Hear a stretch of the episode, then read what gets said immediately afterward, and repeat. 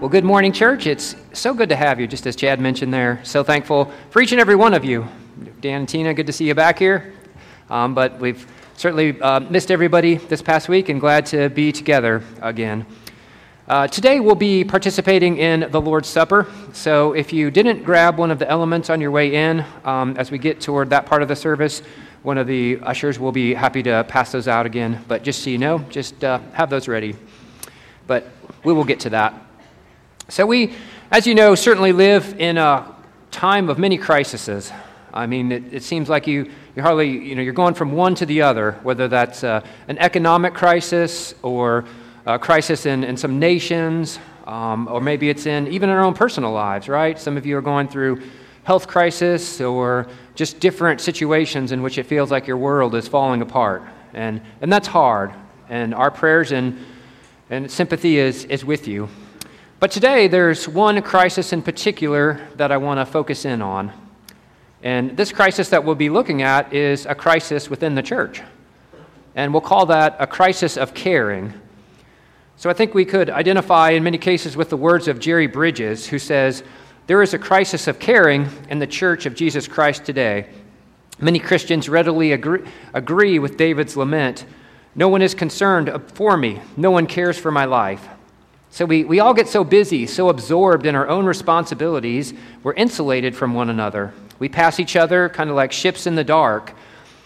We say this friendly but hollow, "Hi, how you doing?" expecting to hear the same, "Oh, I'm doing great. It's wonderful." Our jaw would probably hit the floor if we heard, "Actually, I'm not doing so good. I'm in a bad place right now." In many cases, I'm not sure that we'd know what to do, right? We'd probably try to work through that, all the while seeing if we could sneak out of the conversation to, to kind of get away from that.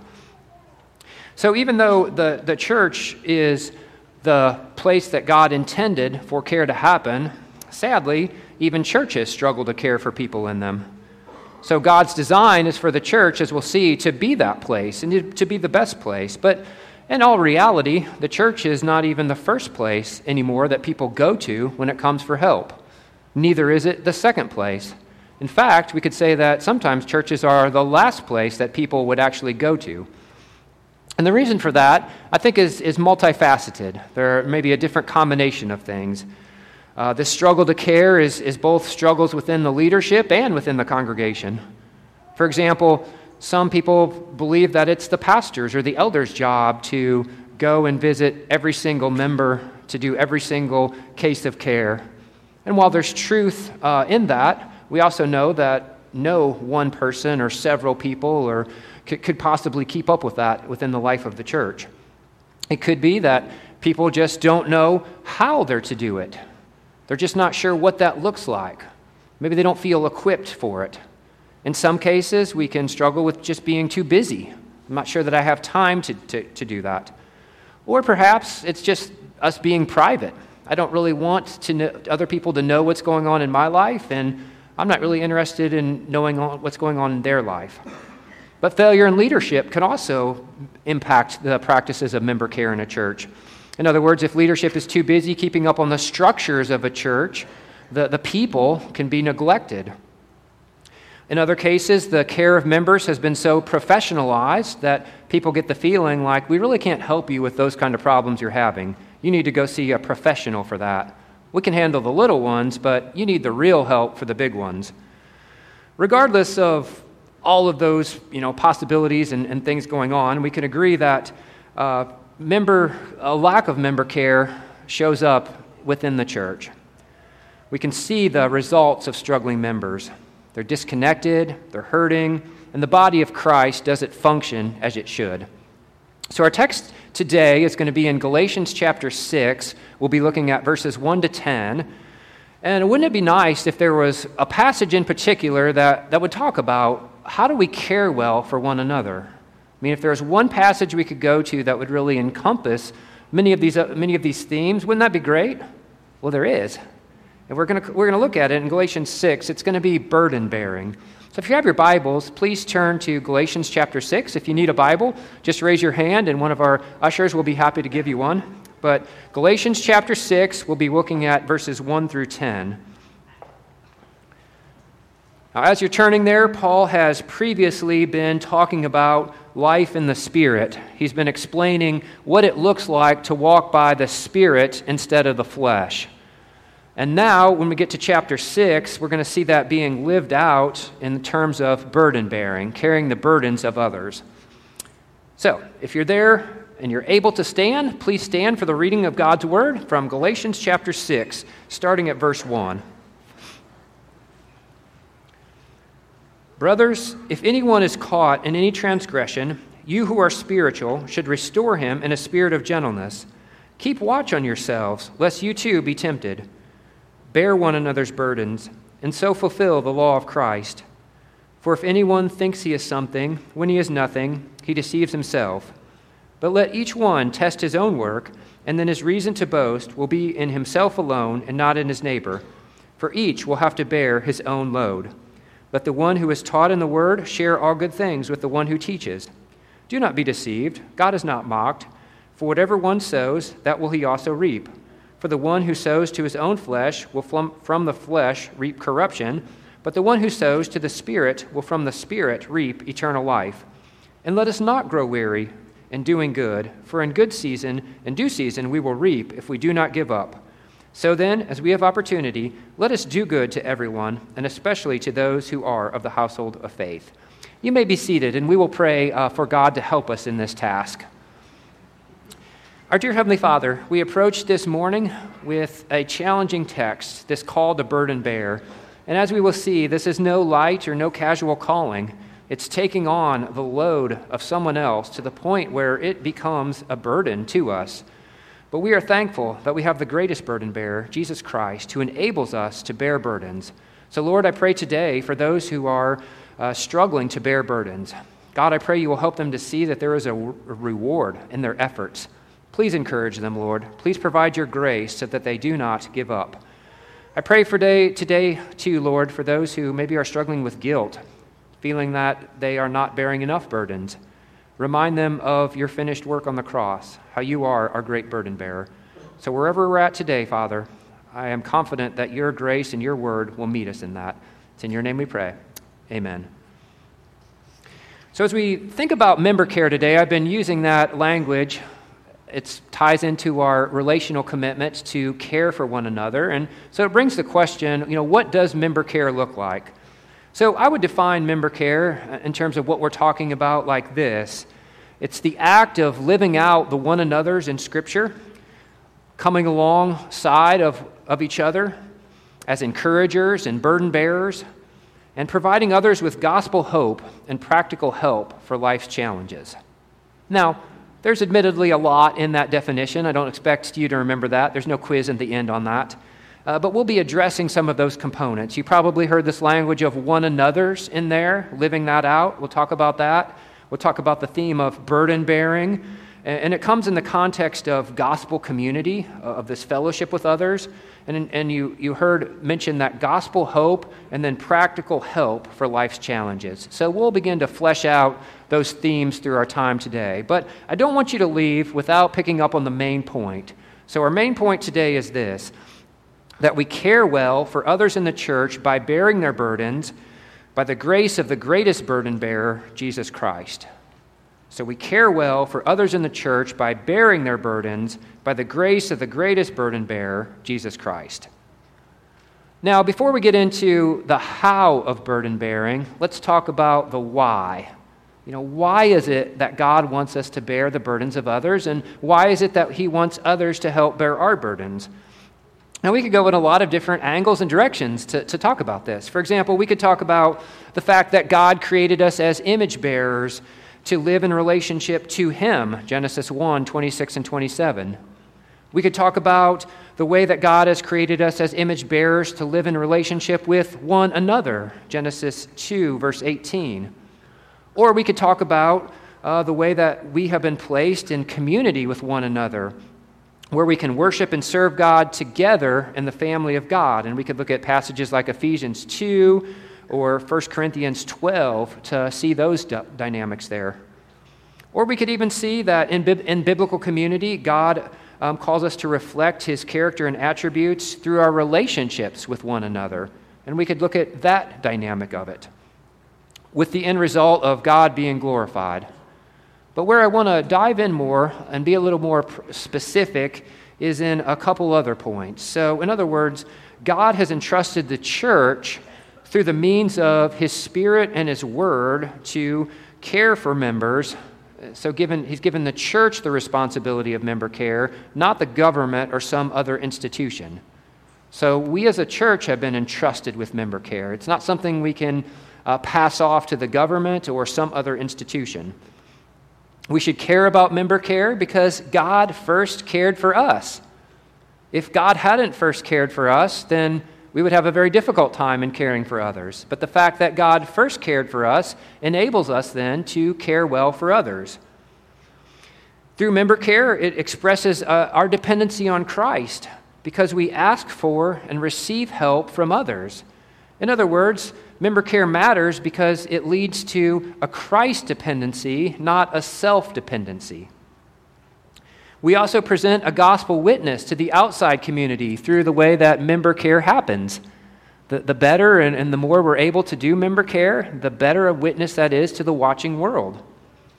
As we looked at last week, relational unity, that's maintained through member care. If there's not member care going on well, it's very hard to have unity.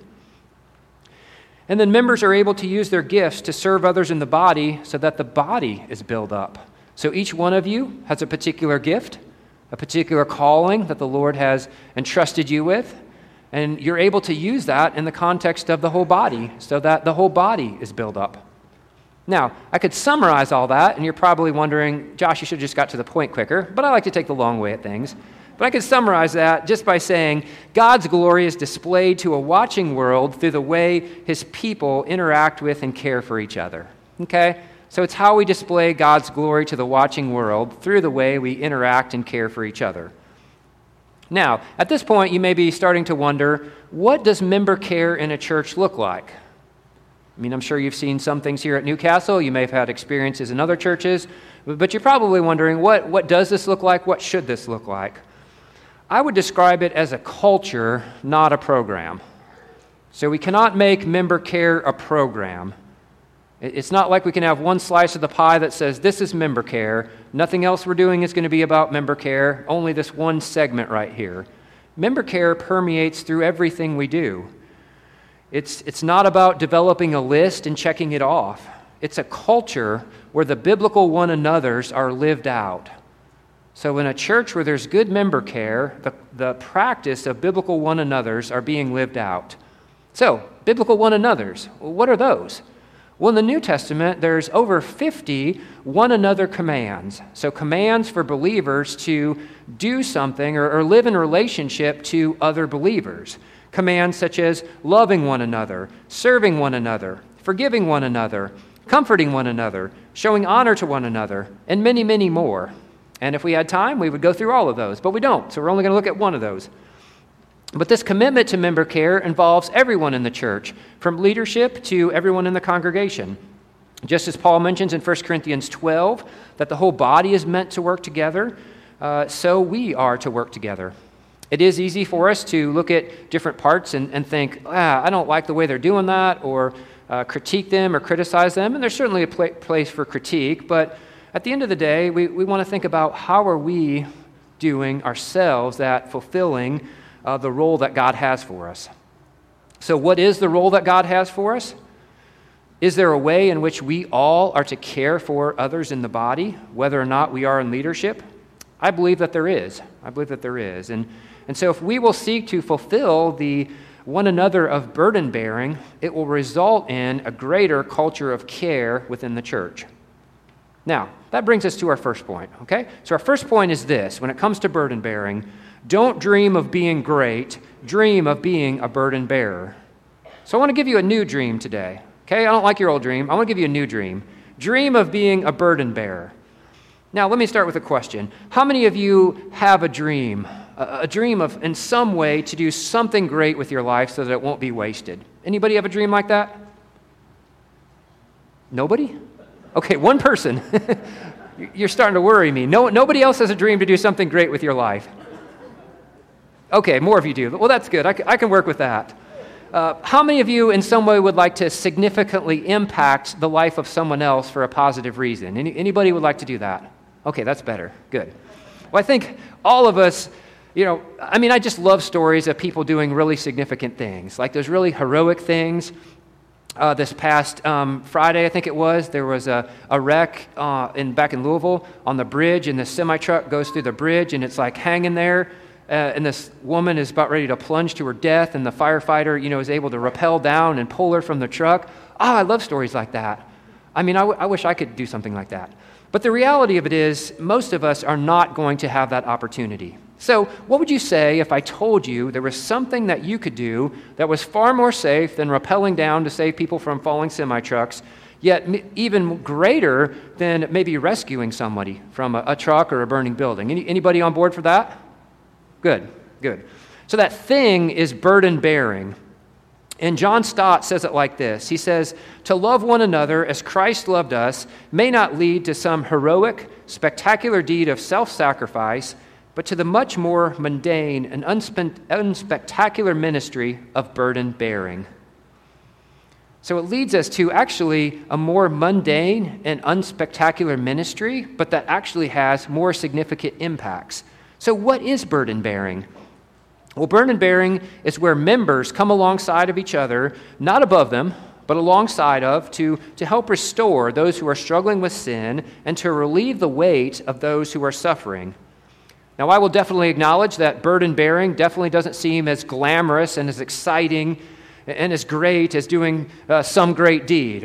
Uh, for example, it can seem more impactful to pay off somebody's house than it can to bring them a casserole or to get them a new vehicle instead of watching their kids so they can have a date night, or to fix all of their problems instead of simply sitting with them and listening to them and weeping with them.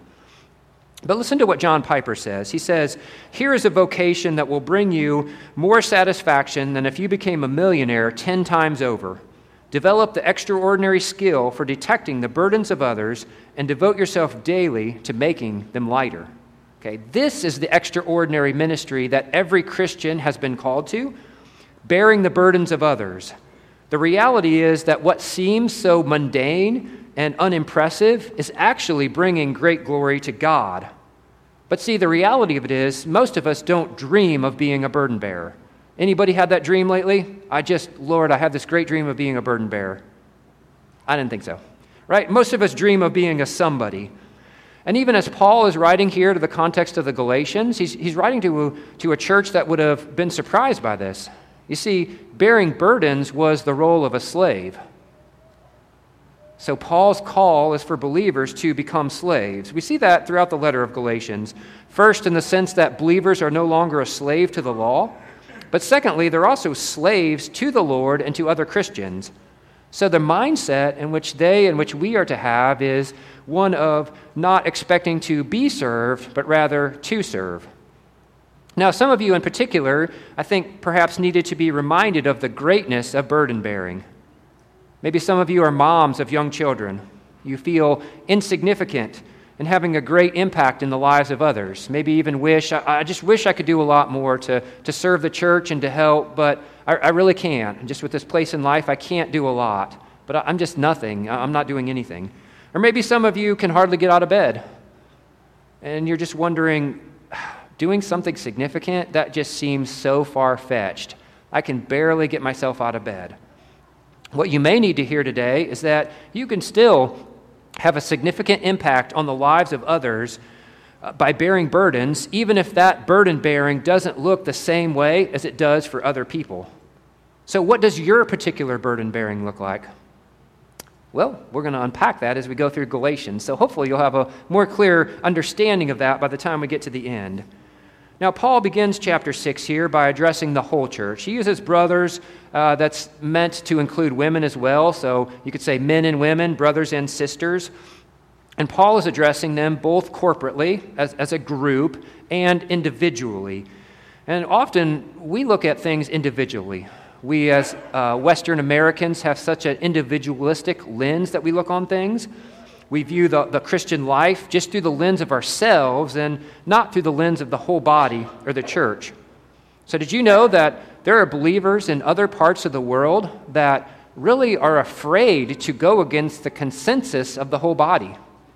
If the, if the whole body has said this is the direction in which we are to go, they're like, we're going in that direction too. We're, we're, we're not going to go our own way. We, as Western Americans, we're, we're much more likely to say, nah, they can go that way. I'm going to go my own. But that's not the, the norm of Christianity. So, in Paul, uh, as he's writing Galatians here, uh, he is addressing you know, this life in the Spirit, and he is pointing out how this is a community project, a community effort, a community life, not just an individualistic approach.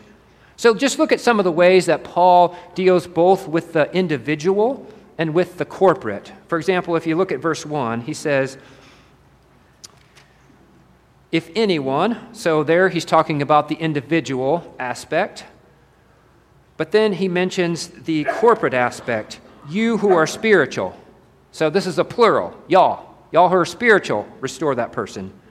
In verses 3 to 5, we see the individual part coming out where Paul says, uh, each one, each, he talks about the each, the one, but then you get into verses 9 and 10, he moves back to the corporate aspect again. When Paul is talking about the reaping and the sowing, he's talking about the whole body in this.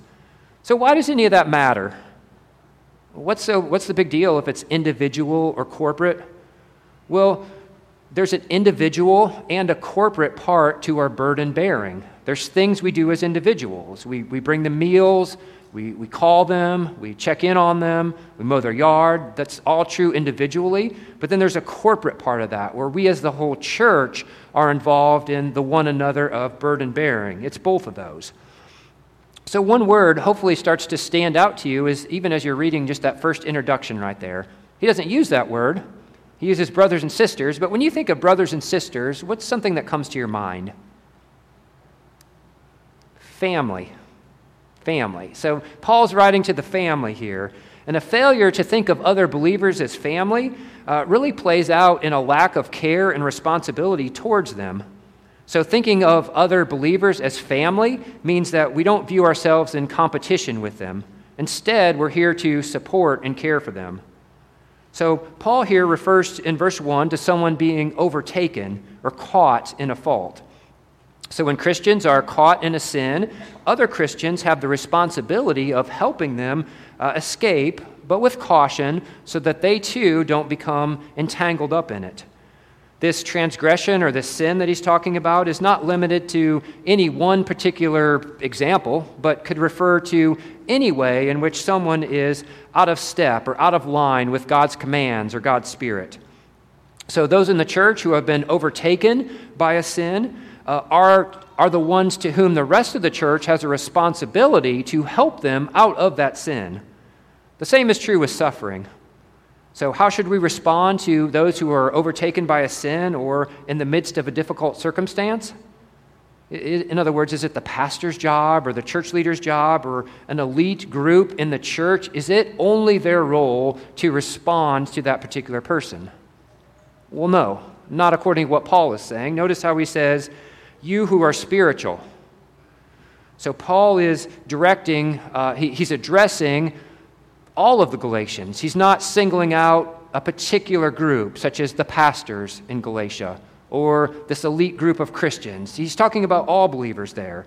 Why? I think that's true because nowhere else in the letter of Galatians does Paul single out a particular group. Secondly, the believers in Galatia have everything they need to help others who are entangled by sin or who are in suffering. For example, all the Galatians received the Spirit when they heard the message of the gospel, chapter 3, verses 2 and 5. They all have enjoyed Abraham's blessing. They've all received the promise of the Spirit, chapter 3, verse 14. God has given them his Spirit because they are sons, chapter 4, verse 6. They live by the Spirit, chapter 5, 25. Therefore, walking by the Spirit, they're led by the Spirit, and they're keeping in line with the Spirit. We see that in chapter 5. So, all the Galatians have the capacity and the calling to help in the restoration and in the aid of other Christians.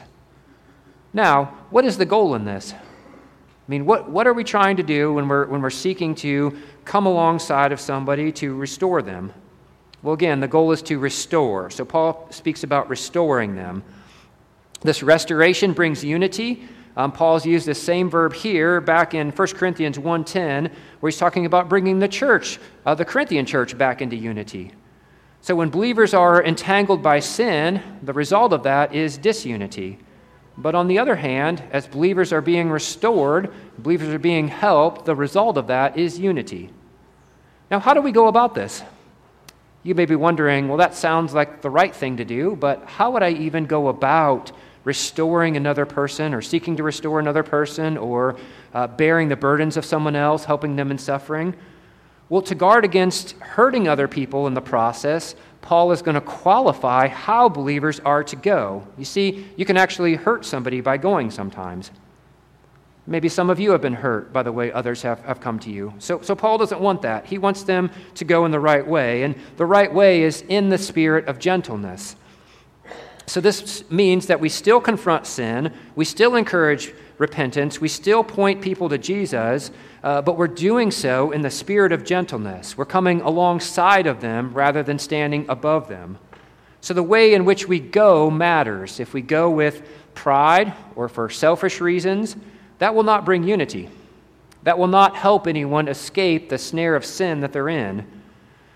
The way we go is in gentleness. Gentleness is a fruit of the Spirit, and it requires the Spirit to practice this. So, evidences of gentleness point back to the work of the Spirit.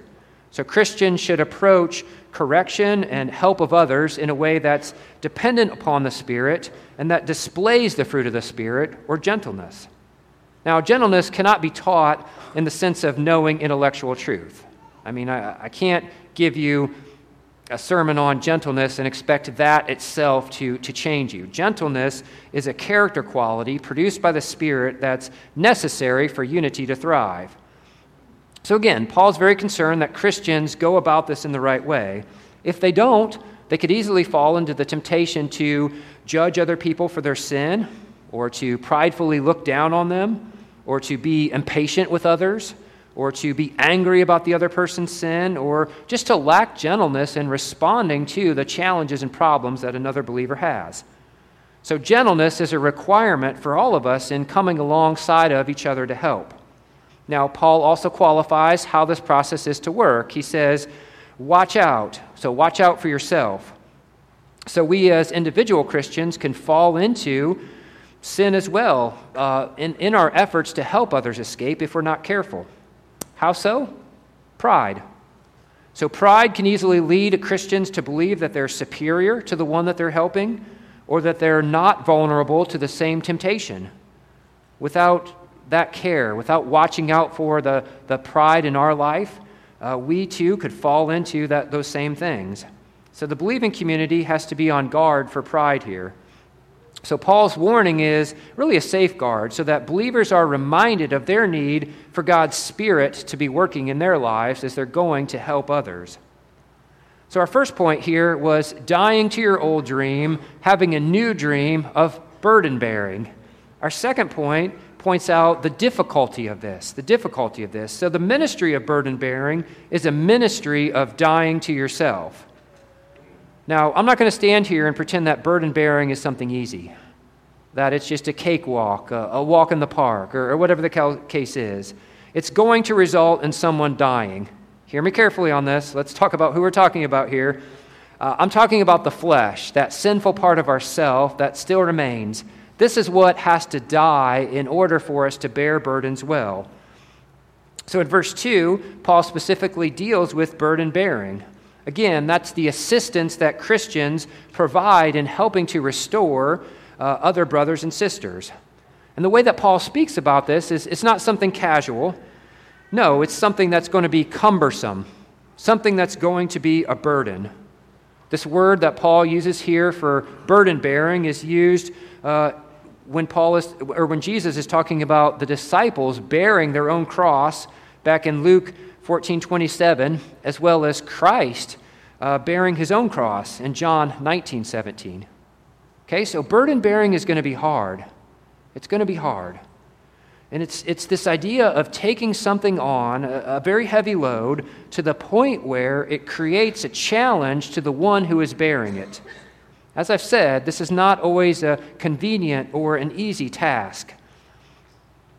Burden bearing is a servant's role to which Jesus has called his followers. In doing so, we provide relief and assistance to those struggling from the weight of burdens.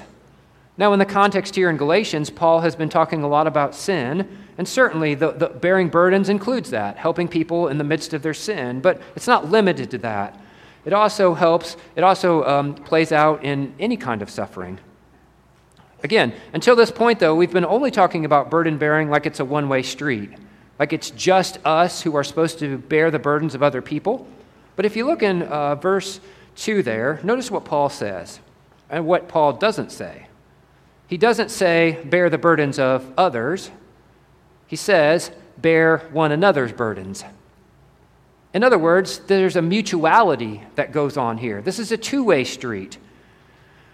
So, what Paul is saying is there's no one who is so self sufficient that they don't have any burdens for others to, uh, to help bear. Interestingly, Jesus himself had someone bear his burdens after he had been beaten and whipped. Cyrus carries the cross. Now, maybe some of you need to hear this today. Perhaps some of you are just super good, and, and, thank you for that. You're super good about bearing the burdens of other people, and you do a really good job at that but you don't let anybody bear your burdens. You're, you're thinking, no, I'm, I'm fine. I don't have any temptations. I don't have any sin struggles. There's just nothing in my life that I need anybody else to carry. If that's your case, I'd really love to meet you. The reality of it is, all of us are involved in this. It's a two way street. What God would have you to do is, in humility, allow other people to enter into your life and help lift some of those burdens. Now, burden bearing uh, fulfills the law of Christ, but we need to watch out for pride. I've already mentioned that before, but we're going to pick up on that again. So, watch out for pride. So, it helps the other person, that's true, but it also fulfills the law of Christ. You see, Christ is always the model for how the law should be lived. And at the heart of the law is this command to love God and love our neighbors. So, burden bearing is a very specific way in which loving our neighbor happens. Now, in verses 3 to 5, Paul is going to warn or caution believers not to become overconfident, to think more highly of themselves than they ought to think. As Paul has been explaining, pride is such a great danger when it comes to burden bearing. So some may think that they have no burdens that anyone needs to bear, no sins that they struggle with. And others may think, I just don't need to help with the bearing of others' burdens, regardless of whether or not you're in any of those, uh, all of those are, are not where the Lord would have us. So, whenever those things happen, the church is weakened. When people overestimate themselves or consider themselves to be something, the result is conflict and disunity in the church. Now, in, in, as Paul is writing to Galatians here, it's important to know that he's writing to a very shame honor culture. And in shame honor cultures, honor is, is very, very important. So in Paul's time, people didn't have a lot of currency. They didn't have Bitcoin. They didn't have those you know, gold bullions or whatever. You know, they didn't have all that stuff, right? So they accumulated or accrued wealth in other ways. And one of the ways that they accrued wealth was through honor. So by their position, by their jobs, by their, their place, they elevated themselves to become wealthy in the sense of having honor. So as Paul writes to them, bear one another's burdens, that would have been a huge blow to some of these folks. Because someone who was honored like that, it would have been shameful to step down to the role of a slave and bear burdens. What kind of weak person would admit they need help or help others? So, why does Paul warn us in verses 3 and 4 about thinking too highly of ourselves in the same context as he's teaching about burden bearing. Why do you think he does that? Why is he warning us to keep a watch on ourselves? Well, again, pride can show up in a lot of ways in burden bearing. Maybe we think that we could never sin like so and so. Maybe we think that we're better than the other person because we haven't sinned in the way that they did. Or maybe, maybe we start thinking that we're the one that's solely responsible for the help in that other person's life instead of giving credit to God. Maybe, again, maybe we refuse to let other people help us because we think we have it on our own. Now, in verses 6 to 10, we have this encouragement to keep pressing on when it comes to burden bearing. Like I've said, burden bearing is hard, it's not easy, and, and it's difficult to keep pressing on. It's exhausting. So, Paul uses this agricultural imagery to encourage us to keep pressing on. So, when the Spirit of God is at work in the people of God, there will be spiritual fruit. There's a harvest that won't be seen until the end, even though we're reaping some of the benefits presently. So, Paul provides a warning not to give up. If we give up, we won't reap what we've been sowing. In other words, it's hard to make that phone call to check on the person you haven't seen in church in a while. It's hard to keep trying to help that other brother or sister when they don't seem to be very open. It's hard to sit and weep with others. It's hard to follow up on anniversaries after the passing of a loved one as those years go by. But God has provided to reward our efforts. Pretty soon, as you know, you'll see the farmers in the field. But as you know, they don't expect to go out the next day or even the next week or even the next month and have the crop. It doesn't work like that but they do expect to harvest in the right season. And the same is true with the Lord. You might, see, you might not see the harvest soon, or even in your lifetime, but it will come. God will reward. So, as I've said, this ministry of burden bearing is not the thing that Disney movies are made of. It's a call to die to ourselves, die to our pride and our self centeredness for the sake of serving the Lord and others. So, how can we embrace the greatness of a new dream of burden bearing.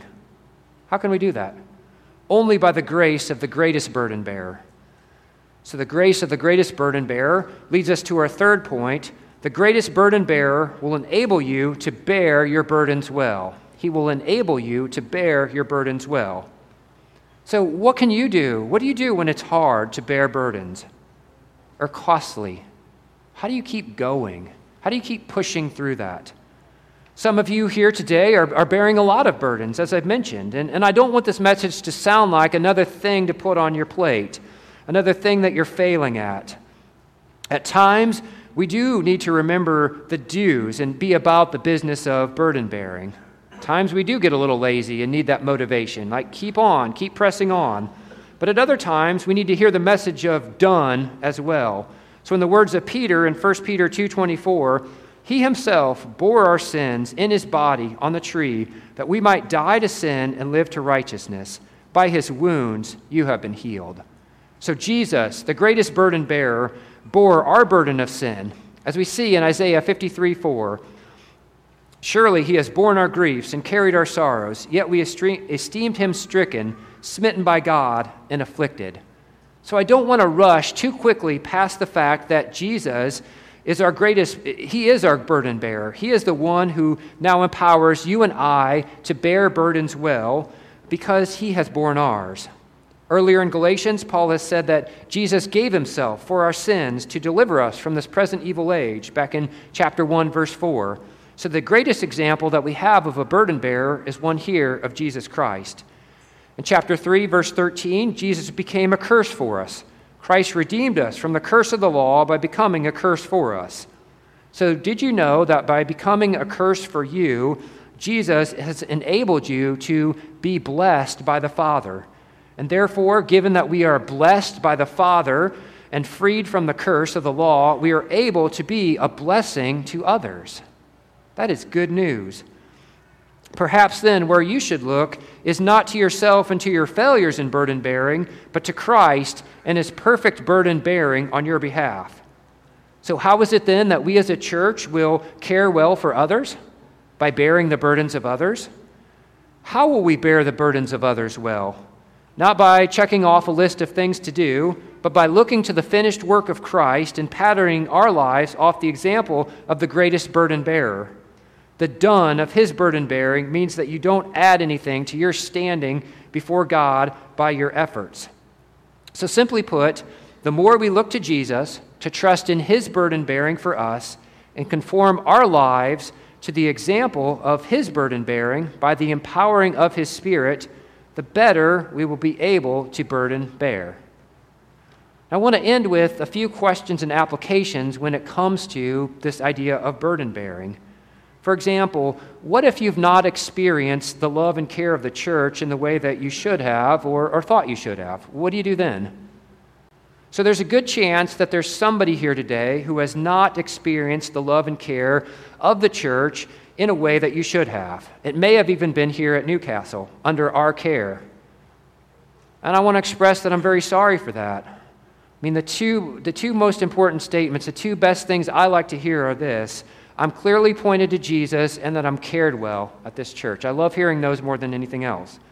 But the reality of it is, we don't always care well for other people, even when we have good intentions. And I want to ask for your forgiveness in that. To those of you who haven't experienced care from the church in the right ways, I want to ask for your forgiveness. But I would encourage you, too, to look to the love and care of Christ to help you navigate through your own feelings and struggles.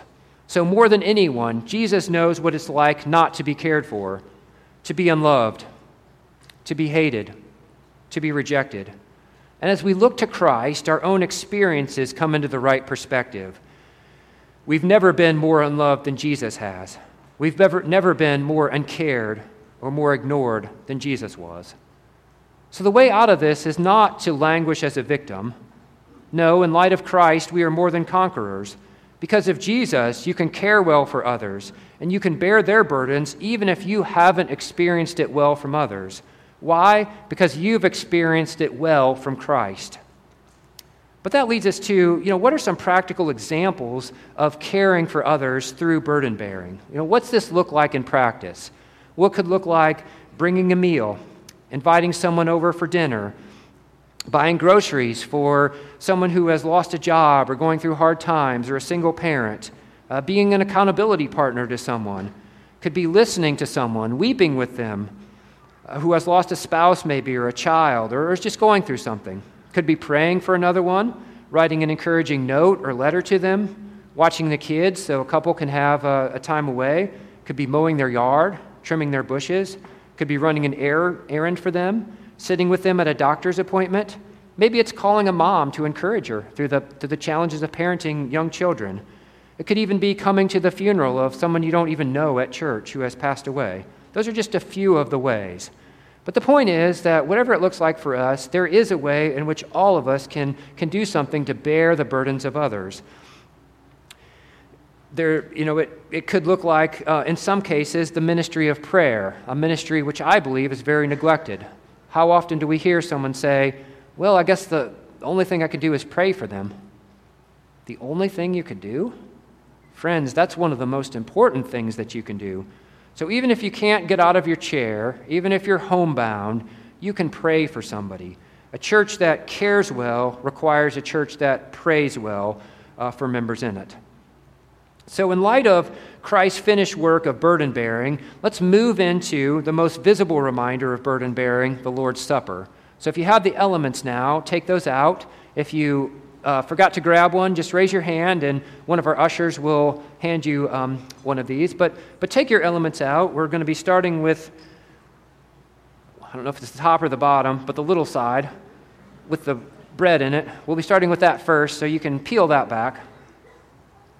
So if you so we celebrate the Lord's Supper, and, and, the reason we celebrate it is we reflect back on Christ's body broken for our sake, on his blood shed for our sins, and we also look forward to the time in which we will celebrate with Jesus as the bride of Christ who have fully been transformed. So it's a looking back and it's also a looking forward. So if you've placed your faith and trust in Christ alone for your salvation, if you're walking imperfectly, but yet repentantly in the light of Christ, then we would invite you to participate. But if you haven't yet placed your faith in Christ alone for your salvation, or if you're not sure what we're even doing here, if this is like a snack or something after the meal, then it's best that you not partake of it and instead come talk to us afterwards and we'll walk you through the process and explain what we're doing here. So, the Lord's Supper, when it's received by faith, is a way in which Jesus bestows his grace upon us. So, from the words of Mark 14, verses 22 to 25, and as they were eating, he took bread, and after blessing it, he broke it and gave it to them, saying, Take, this is my body. So, I invite you to take the bread, and as you're eating this, remember the body of Jesus that was broken for your sins.